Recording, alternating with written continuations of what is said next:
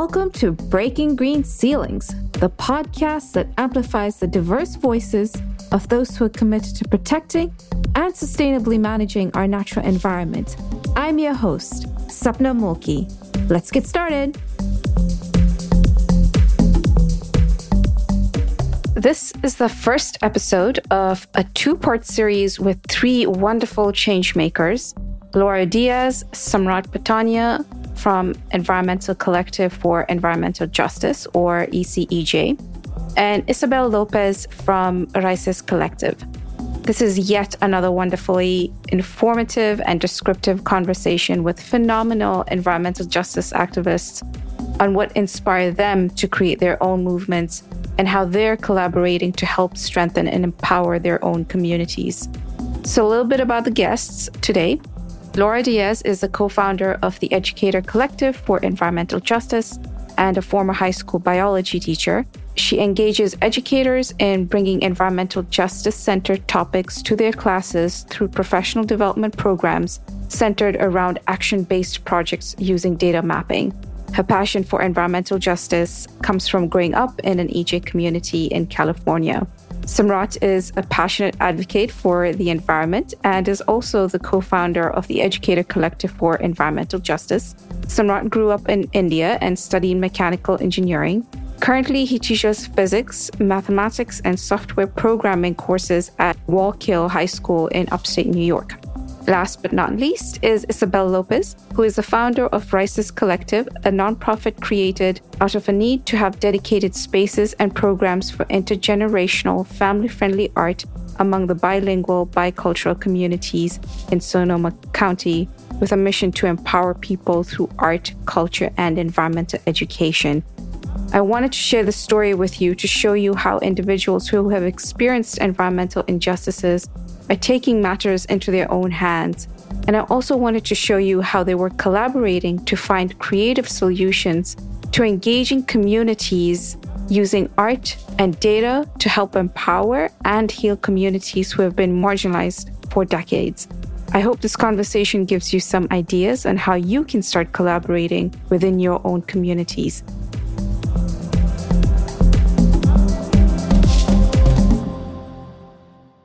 Thank you, everyone, for being on Breaking Green Ceilings. So I'm really excited to have yet another awesome conversation with change makers like yourselves. Today, we're going to be talking about environmental justice, how it's implemented, and kind of what is it? What does it look like on the ground? And your vision in terms of how you see environmental justice being implemented in your own communities what are some of the dilemmas that you have? But most importantly, I think what's also interesting about this conversation is we are talking about how do you create collaborations with like minded organizations. And just because we all want environmental justice or want to promote it doesn't necessarily mean that we all have the same spirit or the same vision.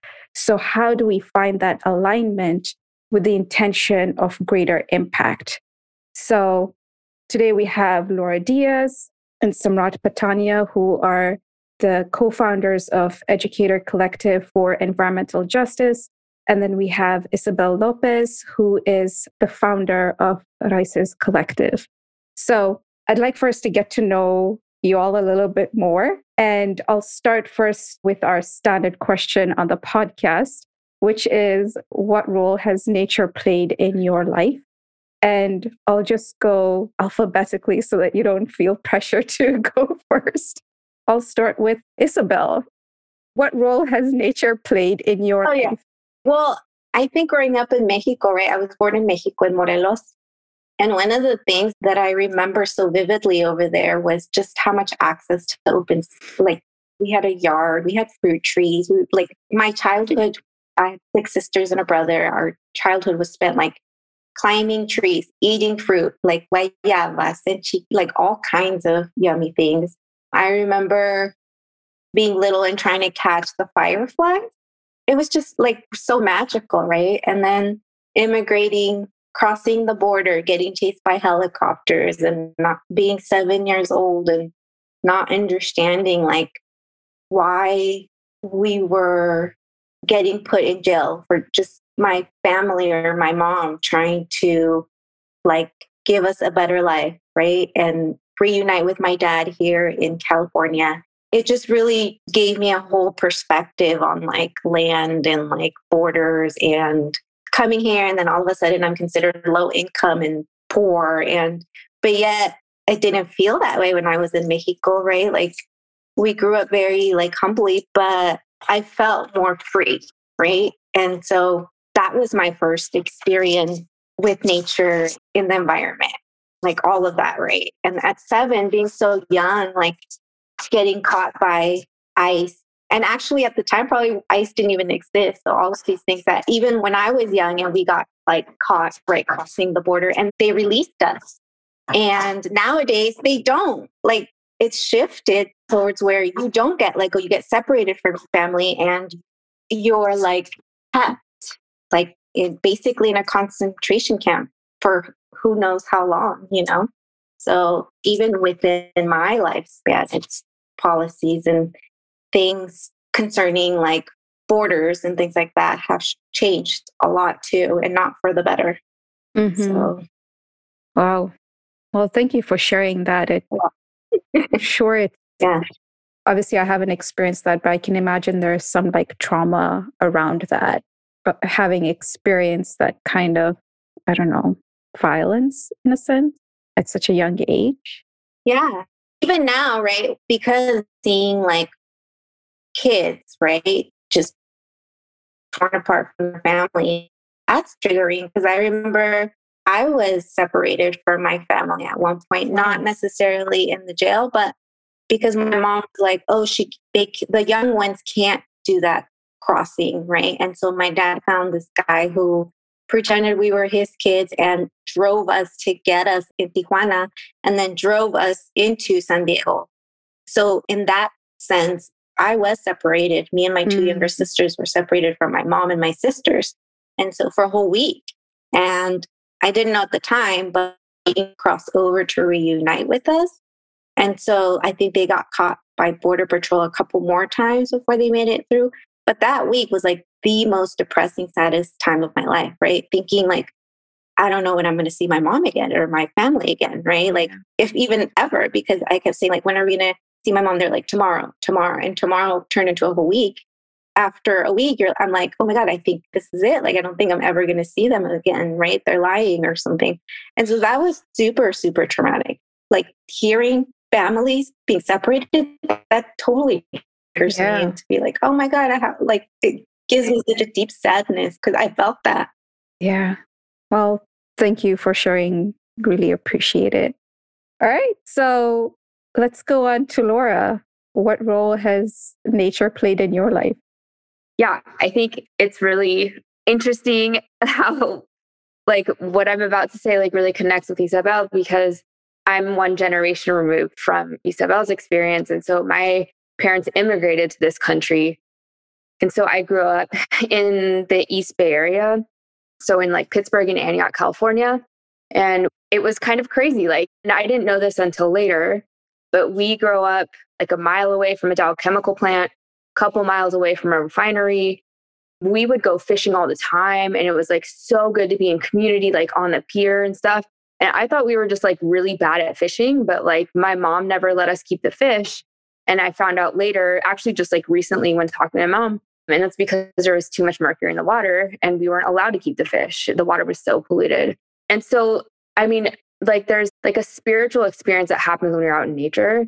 And I think our access to it was we only had like bits and pieces of that opportunity because like there were times when we had a shelter in place because there was too much sulfur dioxide being emitted from the, the nearby plant. Like wow and then like there was safety was an issue in our neighborhood and stuff like that, right? Like, and then what's also like kind of crazy about hearing Isabel's story is like, you know, my dad's father was deported and I moved to Mexico to be with him. And it was during that time that I reconnected with like nature actually.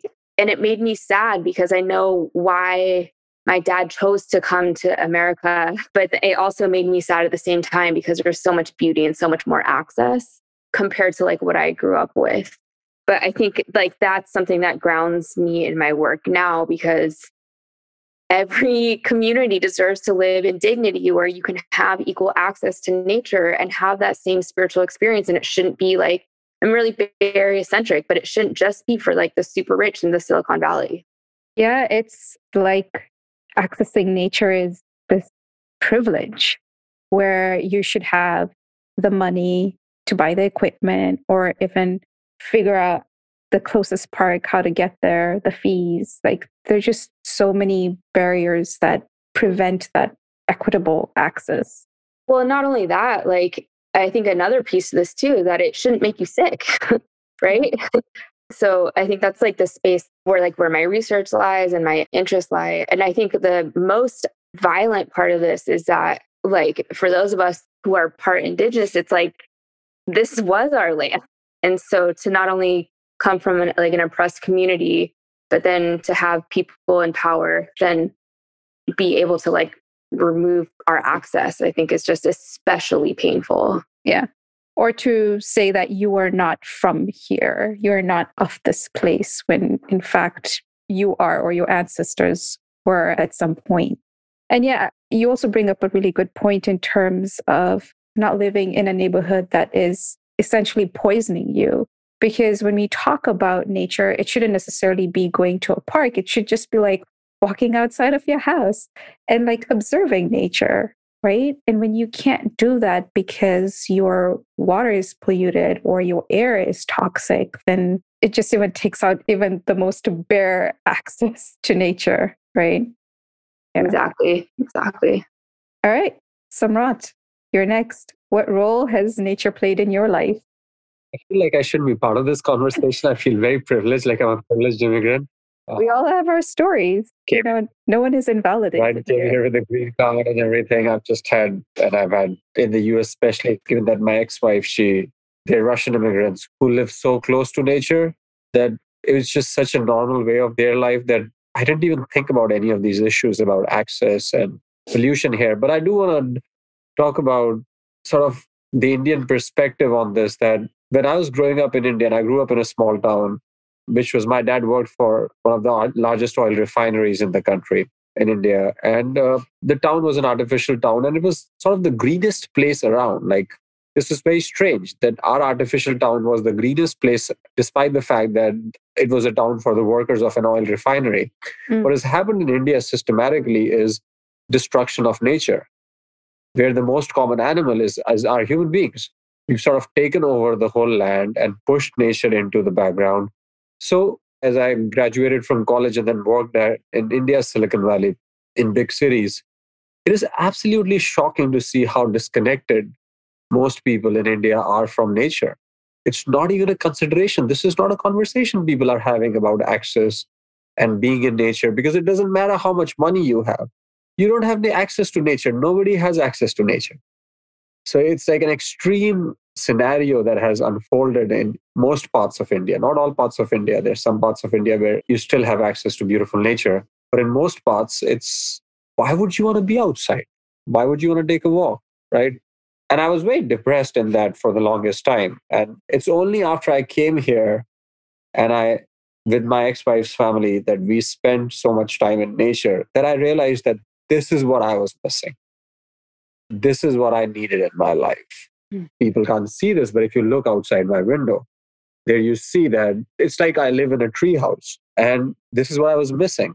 So it's sort of fascinating to hear everybody's perspective on this, and then to think back towards uh, how different is the perspective of most Indians who are growing up in India as far as nature is concerned.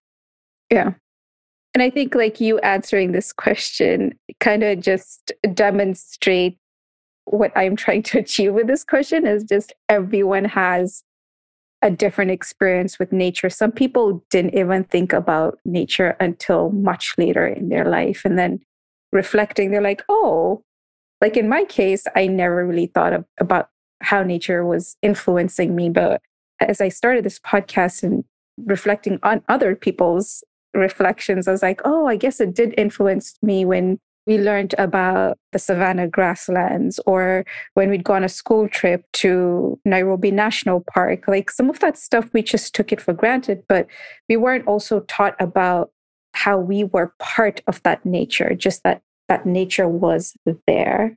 It reminds me of this woman I like sort of made acquaintance with who was working in our neighborhood. And I she was from Kenya and, and I was like immediately very excited because I'm really into big cats and I study them and all of that. So I'm, I'm like, tell me more about it. And she said, I don't know what you're talking about. I've grown up in a big city. I don't want to go outside when it's dark. so it, it, was so like, it was again, this assumption on my part yeah. that just because somebody is from Kenya, it means they must love big cats. But yeah. I don't care about it. Yeah, or there was the opposite of like when I came to the US for school and people still today ask me, what is it like growing up in Kenya or in East Africa? Well, they don't even know it's East Africa, it's just Africa to them. And so in the beginning, I would joke and be like, yeah, you know, we live on trees, and my pet, he's a lion, he's called Simba. And they're like, oh, really? And I'm like, yo, no, like, I have no idea, you know, like there's so many people in Kenya who've never seen a lion because going into these national parks is super expensive. Oh, wow. Yeah. Oh, that's so sad. That is so sad. It is. Right. It is so sad because these are just these incredible beasts, and not in a bad way, but these yeah. creatures that live there and they're only found in these places, like in some parts of Africa and India. And oh, that's very sad. Yeah. And so, like, there's not that sense of this is ours right. you know ours to protect ours to preserve and that's where kind of like that divide comes.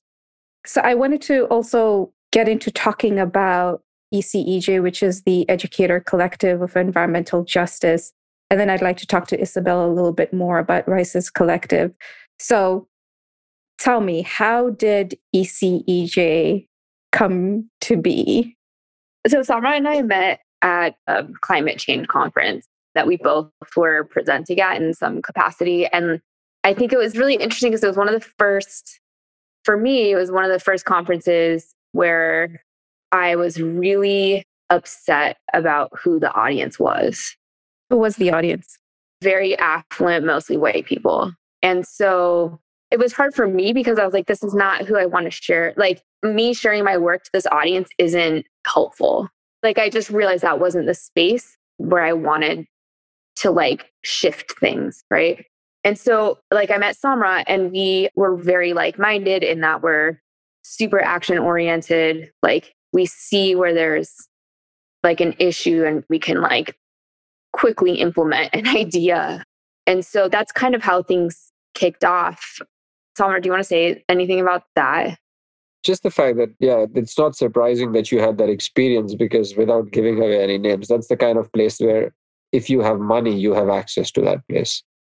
Right so that's just it's a question of when the organizers do an event like that it almost sets it up for oh this will be attended by those folks who have access to places like this. But also if you look at the larger picture who can come to a weekend conference who has time to come to a weekend conference right? That usually is affluent people. They are or then otherwise you're working and you're doing that work like you have some organization that you're running. Otherwise people who are struggling to make ends meet who are at the have to bear the brunt of the kind of pollution laura was mentioning earlier or the immigrants who are struggling with their lives like isabel mentioned how can they get to a conference like that? They don't have time.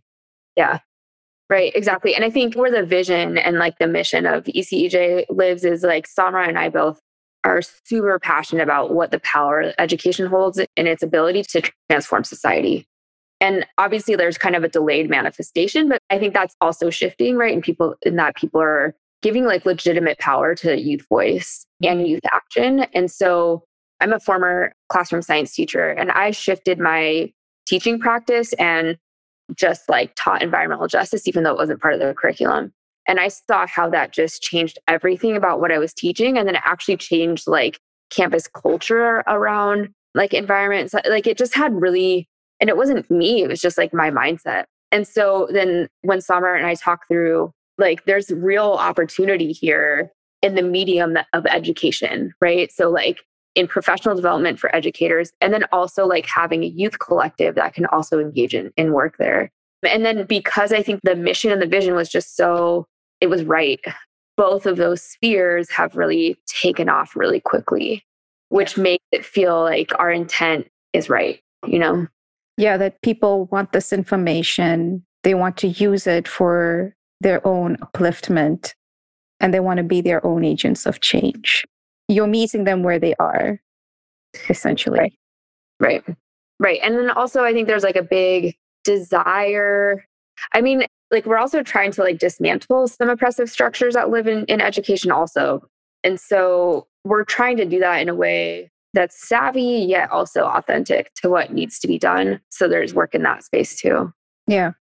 So give us an example of how you're trying to be savvy but dismantle some of these oppressive systems and how you're doing that with Raices, but not so much, so that Isabel can tell us a little bit about how she's looking to collaborate with you all as well. Yeah, for sure. And then Samrat like chime in when necessary. I think that's a tough question to answer because we learn with every experience. And because what, I mean, really what environmental justice, like, I think it, it depends on who you talk to. But for me, environmental justice is equal pollution burden and equal access. And when you talk about equal pollution burden, people who aren't burdened are going to get uncomfortable with the idea that if we actually have environmental justice, their neighborhoods will become more polluted so that like places like where I grew up aren't over polluted, right? And so those conversations are tough to navigate. So sometimes we give workshops and professional development to an audience who's in a more conservative area where we have to be a little bit careful with our language, but the message is still the same and the curriculum is still the same, right? So instead of saying environmental racism, we can kind of pull that back a little bit and just show the data and talk through it. And then they they have to do that themselves. For me, that's tough because I am working in this space, right? I'm like actually addressing critical race theory, like as it relates to all this stuff. And so so it's tough for me to not say that. Like and Samrat and I have to collaborate a lot because I think that for me is tough. And I don't know if it's right to not say it. Actually, like it's not right to not say it. But if we do, then they'll leave. Right. So I don't know. Like I have a really tough time with that, clearly, as you can tell. But and to Laura's point, I mean, we have presented to a few conservative audiences, like where I am in New York, though I live in a very progressive town. But this is upstate New York. So as soon as you move out of the town, the university influence wanes you see that people are more circumspect about things like environmental justice. So they really have no idea about how this plays out because they've also not experienced any of that personally. And they don't know people who have suffered the brunt of it. So, so we have to approach the conversation a certain way. Or to take an example, we were at, presenting at a climate summit that just happened here that we both presented at. Laura was speaking about environmental justice. And one of the organizers of the summit who is a person who's worked in education a long time, supposedly, she said in a breakout room to me, she said, I've been in this for such a long time. Are we still talking about the injustice? When are we going to talk about the solutions? And I thought, you really don't get it. Like, you really don't get it. I yeah. could say it. I just could say that. But that's the kind of work we have to do where that's the kind of dismantling that has to happen.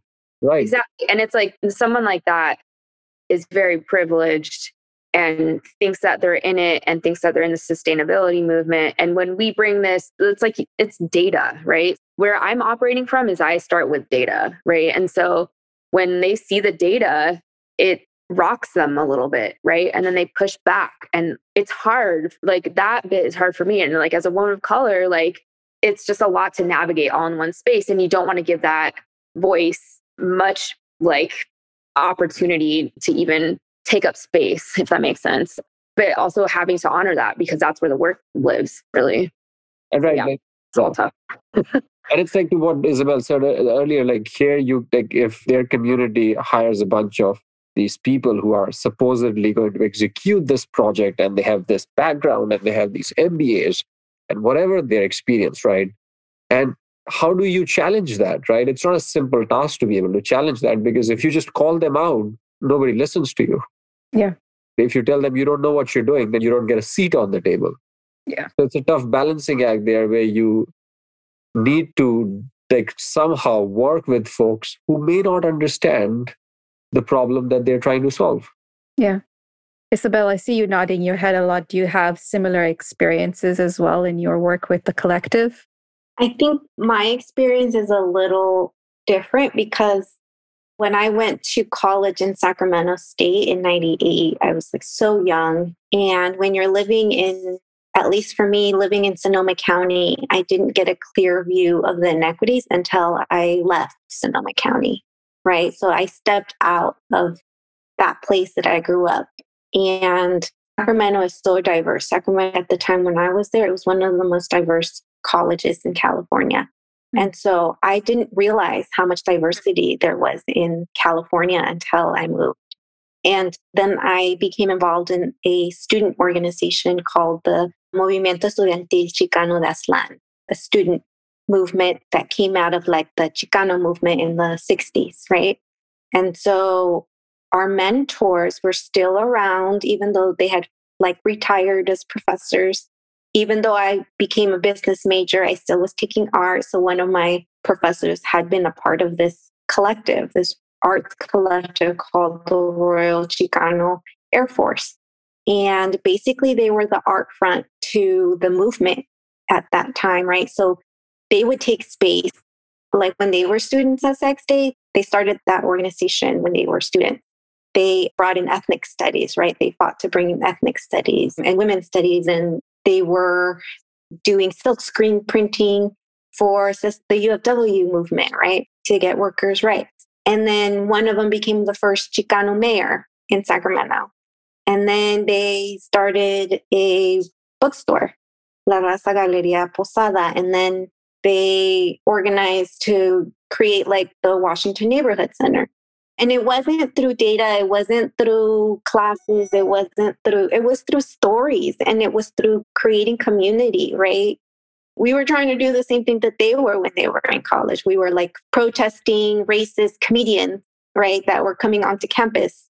We were organizing with Students Justice for Palestine and the Black student organizations. And so we had incredible mentors that were part of that movement in the 60s and then I come back to Sonoma County, and then it feels like I'm back in like the 60s where it's like there's no cultural centers, there's no like social justice activities or programs that I was used to in, in Sacramento.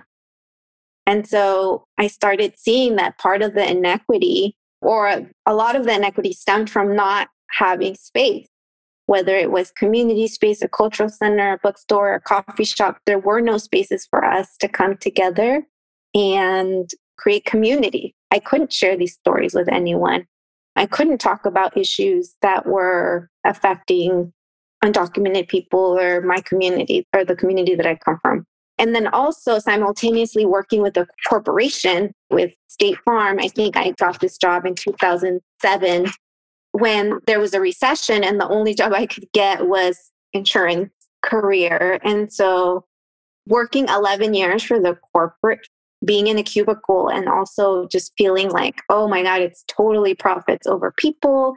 And it was killing my soul and I couldn't do that anymore. And mm. then volunteering in different nonprofits in my community, but also seeing that there wasn't enough women leading, there wasn't people of color leading, there wasn't spaces, programs for families to even come together. So, a lot of the art things that I wanted to be involved in with my daughter, I wanted to do it with her. And there weren't any spaces like that. There weren't any programs like that. It was only specific to like seven to 12 year olds, right? And I was like, no, we need programs where like our families can come together mm-hmm. and do mm-hmm. things like that. So then I started reflecting on that collective in Sacramento and friends of mine had also started Sol Collective in Sacramento. I went to college with them. And I remember they had purchased their building for 12 years. So they had started way ahead. And so they had a permanent space, right? They can't get displaced anymore. And they're just having amazing success with their programming. And so I was like, we need a collective here. We need to just start organizing. And I submitted when I heard my company, the corporate, was closing their offices in California. I was like, I'm not moving with them. I'm going to figure out a different career. And that's when I like started talking with a bunch of friends and we all chipped in to submit for this 501c3 and I thought I was going to have two years to strategize. And we ended up getting 501c3 status in like four months. I think it's because it was like giving us agency, right?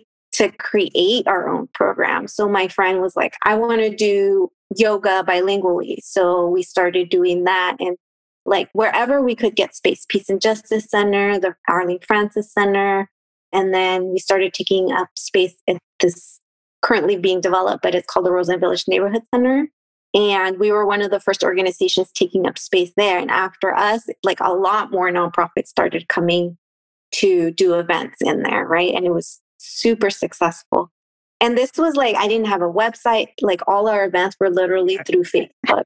yeah. um, and so that's when I knew there was just a huge need for these kinds of programs. And it was really literally me just like because I had a community and a network of like artists and poets and different people that really wanted to empower community and connect with community that our collective started just becoming really successful and we started doing workshops in the libraries teachers at various schools started reaching out wanted us to come into their classrooms and that's how i met laura actually we partnered with the organization called Stewards of the Redwoods and Coast, and we did like a youth, our very first youth environmental artivist summit.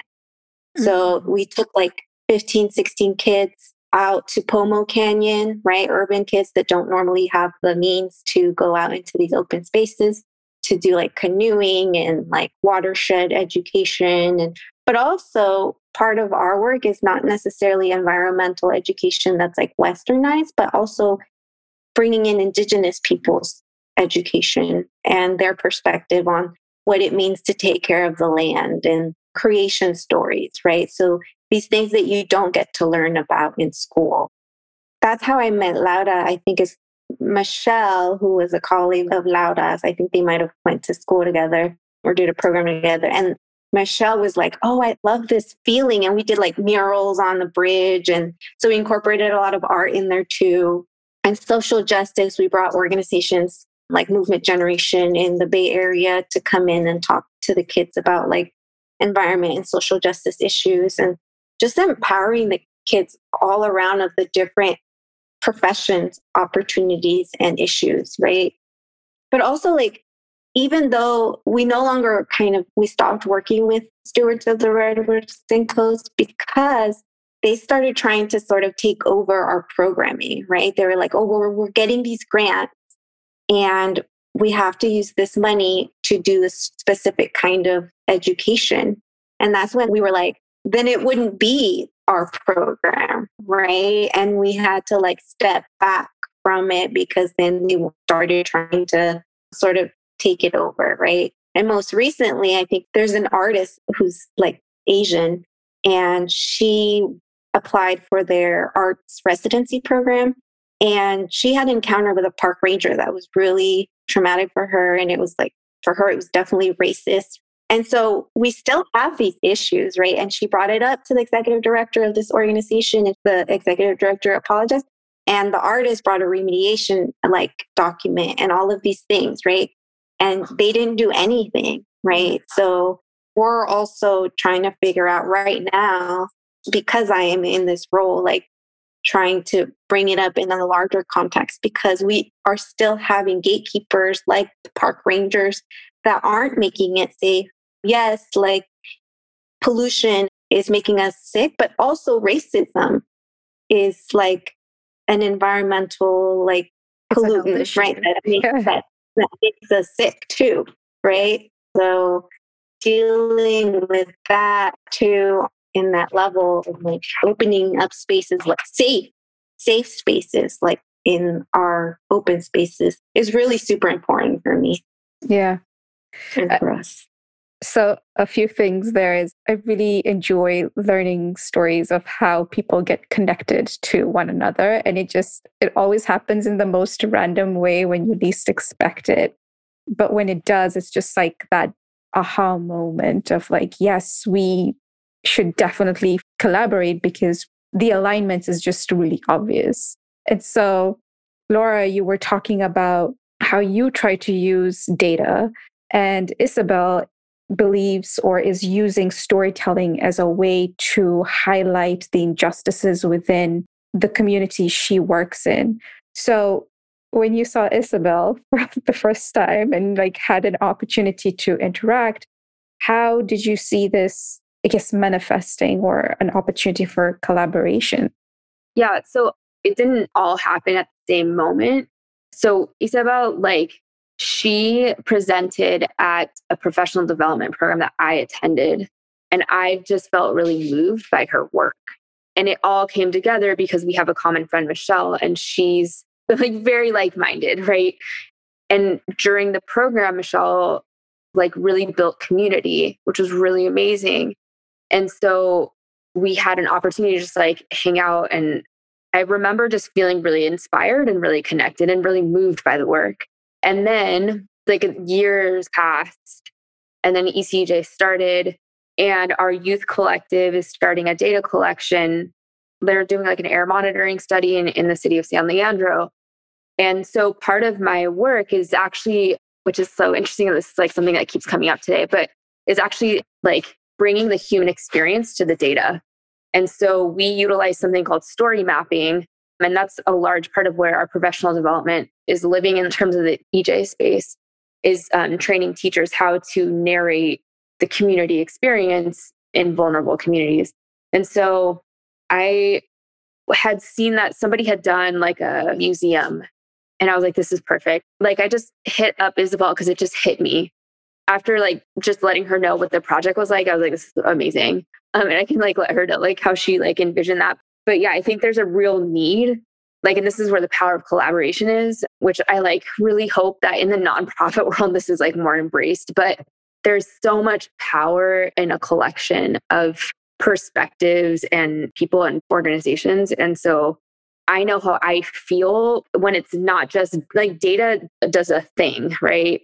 But being moved by what that can say and what's happening in the community is another thing. So, yeah, like you can show people a bunch of, I don't know, Excel sheets or dots on a map. But if you don't know how to interpret that data for them, then it doesn't move them to the action or tell a story around what that data means to them and how they can use it, then it just is data. That's all, right? Yeah.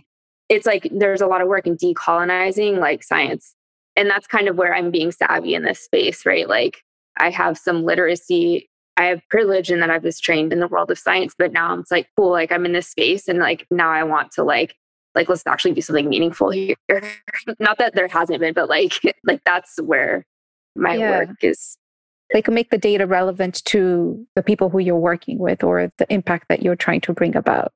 Yeah, I'm also a master's student at Cal and I'm getting my master's in public health. It's interesting hearing Isabel talk about like the people that are coming into her community. And it's like, we need to have more people from the communities that they're trying to represent, like be the change makers. And so I think that's also like really important. Yeah. And so Laura, the last time we were talking, you mentioned how you're working with some high school students to develop or gather air quality data. Is that the project or the data that you're getting from that project with the students in San Leandro going to feed into your collaboration with Isabel at the collective? Yeah, so they're actually college students. I have one high school student actually, but so our youth lead, his name is Gabriel Trevino, and he's from the city of San Leandro. And so we brainstormed together like what we wanted to monitor, and why, after looking through like different data sets. And then we got to a stopping place. It was like, okay, cool, we collected some stuff, but like, how are we going to make this powerful? And then that's when we reached out to Isabel to like talk about, because it's also like building community in this process. And that's clearly something that she's really not only good at, but, but it can move this into a more powerful and like moving experience for people that see the work. And that experience what the project is. The project is like not a right word, but it's like really like an experience. Yeah. An experience. Yeah. And artists, like at least the ones time and time again, right? Whatever issue, like COVID, oh my God, there's no information. Our people don't read necessarily. And for me, it's always like, let's bring it to the artist, right? And then they end up creating just amazing artwork that doesn't need any data or like explaining or reading. Like you just look at it and you're like, oh, I need to get the vaccine or oh, I need to wear my mask, right? Because I do want to protect my elders. Just really cool things like t-shirt. We started silk screening t-shirt with the word pontela, which could mean put it on, but it could be put on the vaccine or put on the mask, right? So for me, it's always like like Laura said, like creating community in this work. Sometimes you feel so alone, right? Like, oh my God, like nobody's gonna understand me, or like I'm the only nerd that like cares about this data or like can interpret it, right? And no, like if you sit down with like I've done time again, sat down with artists, explain to them like the equity issue involved, and then their mind just shifts and like I have, for example, this artist who's dyslexic, dropped out of high school, and yet he still was able to be the owner of a development company. He's an artist mm. right now making repurposed art from recycled, repurposed materials. It's just incredible, right? And so his mind works in this way that, like, mine doesn't. And so he's able to think about things in a whole different way, right? Even when I told him about this project, he's like, oh, like he had already been thinking about sort of using technology to create like 3D art or something like that, where you don't actually have to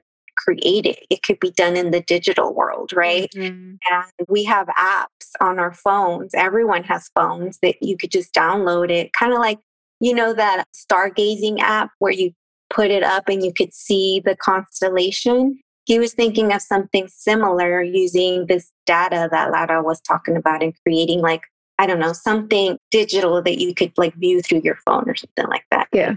But anyway, so everyone has really cool ideas and creative ideas. And that's the point is to like try to inform people through art in a way that doesn't necessarily involve like reading. Right. Mm-hmm.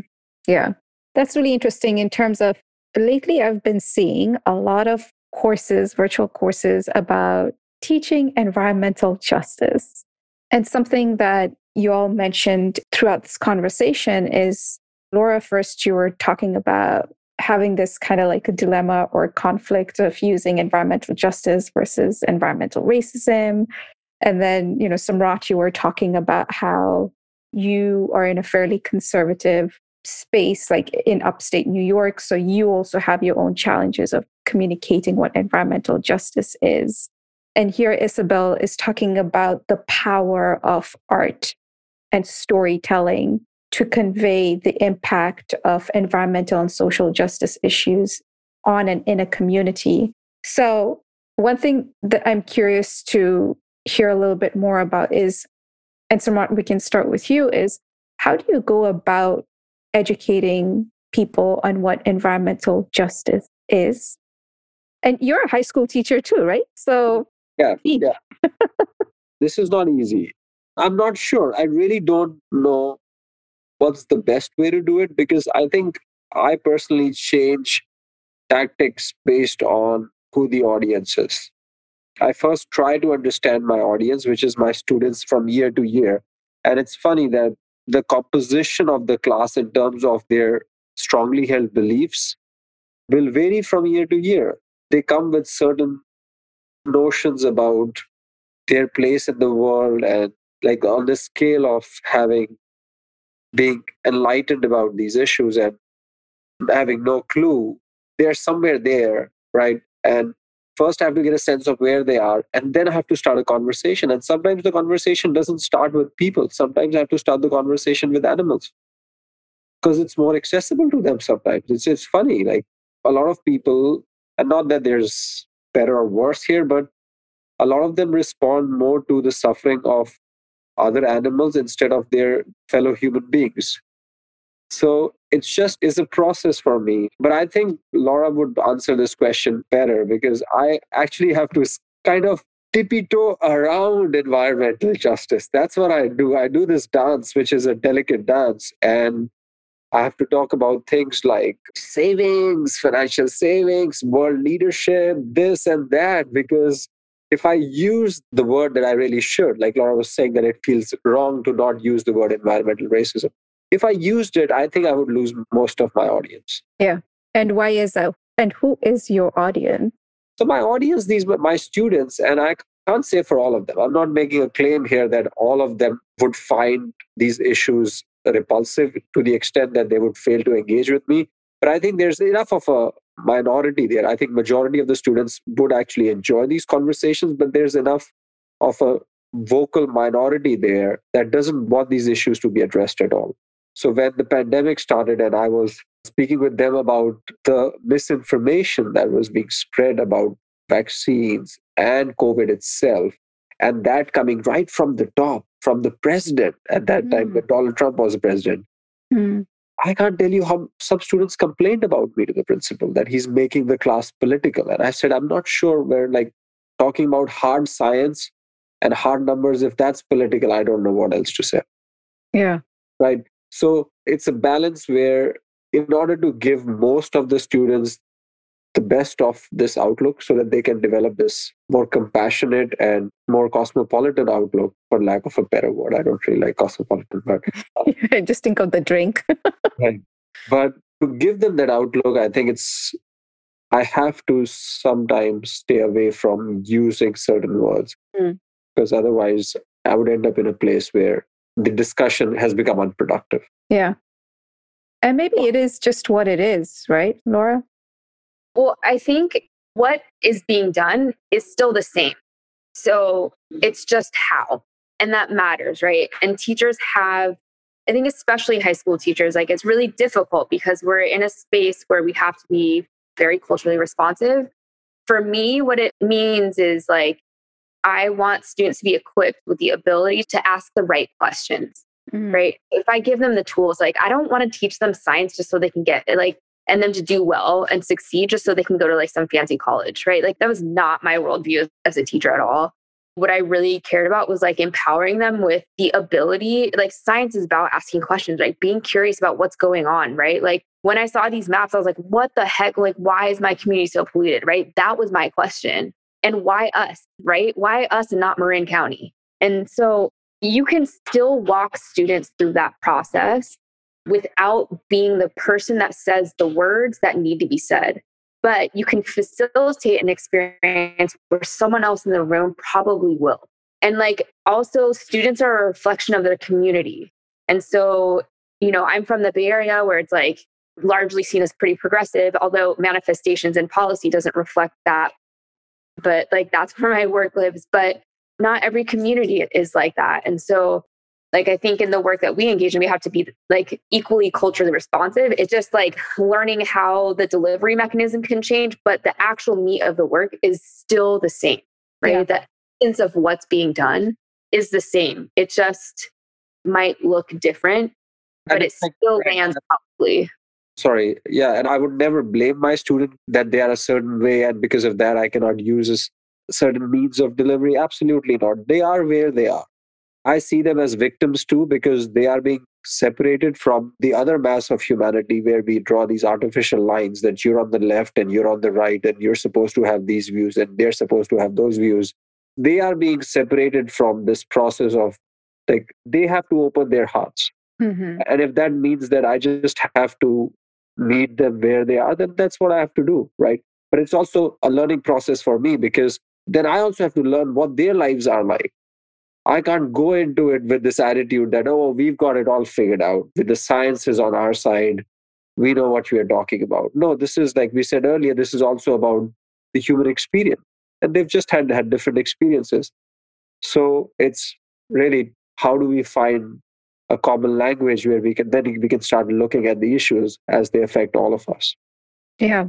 And also like I remember talking to like when Trump was in office, right? And I came to speak to a class. And I started getting a lot of pushback from one particular student who was Latino, which was totally, for me, unexpected, right? And he was basically regurgitating a lot of the rhetoric that, that Trump was basically spewing, right? And so you also have this dynamic of young kids like listening and like regurgitating these arguments coming from Republicans. I could sense like a lot of self hate, right? And so like Laura said, you just have to stick to the facts, right? These are the facts. This is like kind of, you have to go into the history behind policies. And for me, it was just keeping it simple. But I kept getting, even after that, he kept coming at me with these arguments where I was just like, listen, I'm here to do art. I totally would love to continue having this discussion with you, but we can do it like outside of class if you'd like. But right now, I, I want to focus on what I'm here to do, which is like helping everyone with this mural, right? And so I understand Samrat and teachers, right, having all these different energies and perspectives coming at them. That's so much energy as a teacher, like having to deal with all of these, right? It's really intersectional, I think. And I felt it from one student, but I have friends who were adjunct teachers at Sonoma State.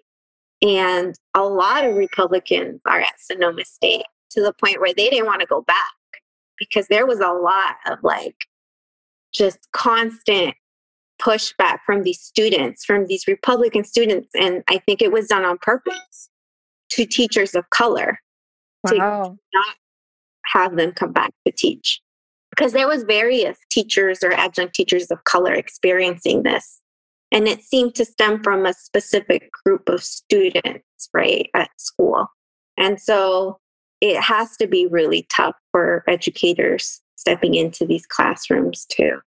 And i think it's like this is not i'm not trying to create a false balance here in any way but i think the question is really how do we challenge our students to think about things that are uncomfortable. In a progressive community, those questions would look different. So, my daughter goes to a school which is a very progressive school where they can talk about all of this. But I think that there are issues that they need to look at. And it would be an interesting experience if there I went in as a brown teacher and raised some questions, right? Like, because the university that I went to here, SUNY I, I would say that I've faced like reverse positive discrimination, if that's even a phrase, everybody was like, "Oh, give Samrat the mic because he's the he's the minority myth." right? And I'm like, "Okay, sure." I'll, my friends would like they would wink at me like who were white folks. You know, they would say like, "Only you can say that," because if we said that, we'd be immediately labeled as something, hmm. right? And you can get away with saying that. So then the question also, it's something we also need to look at is how could we have conversations that are non-judgmental in the way that we can really have honest conversations without getting upset in certain ways and without labeling people as racist, sexist, and all of that, right? And I guess what better place to do that than in our classrooms? Yeah. Thank you for listening. And part two will be available on September 7th. Stay tuned.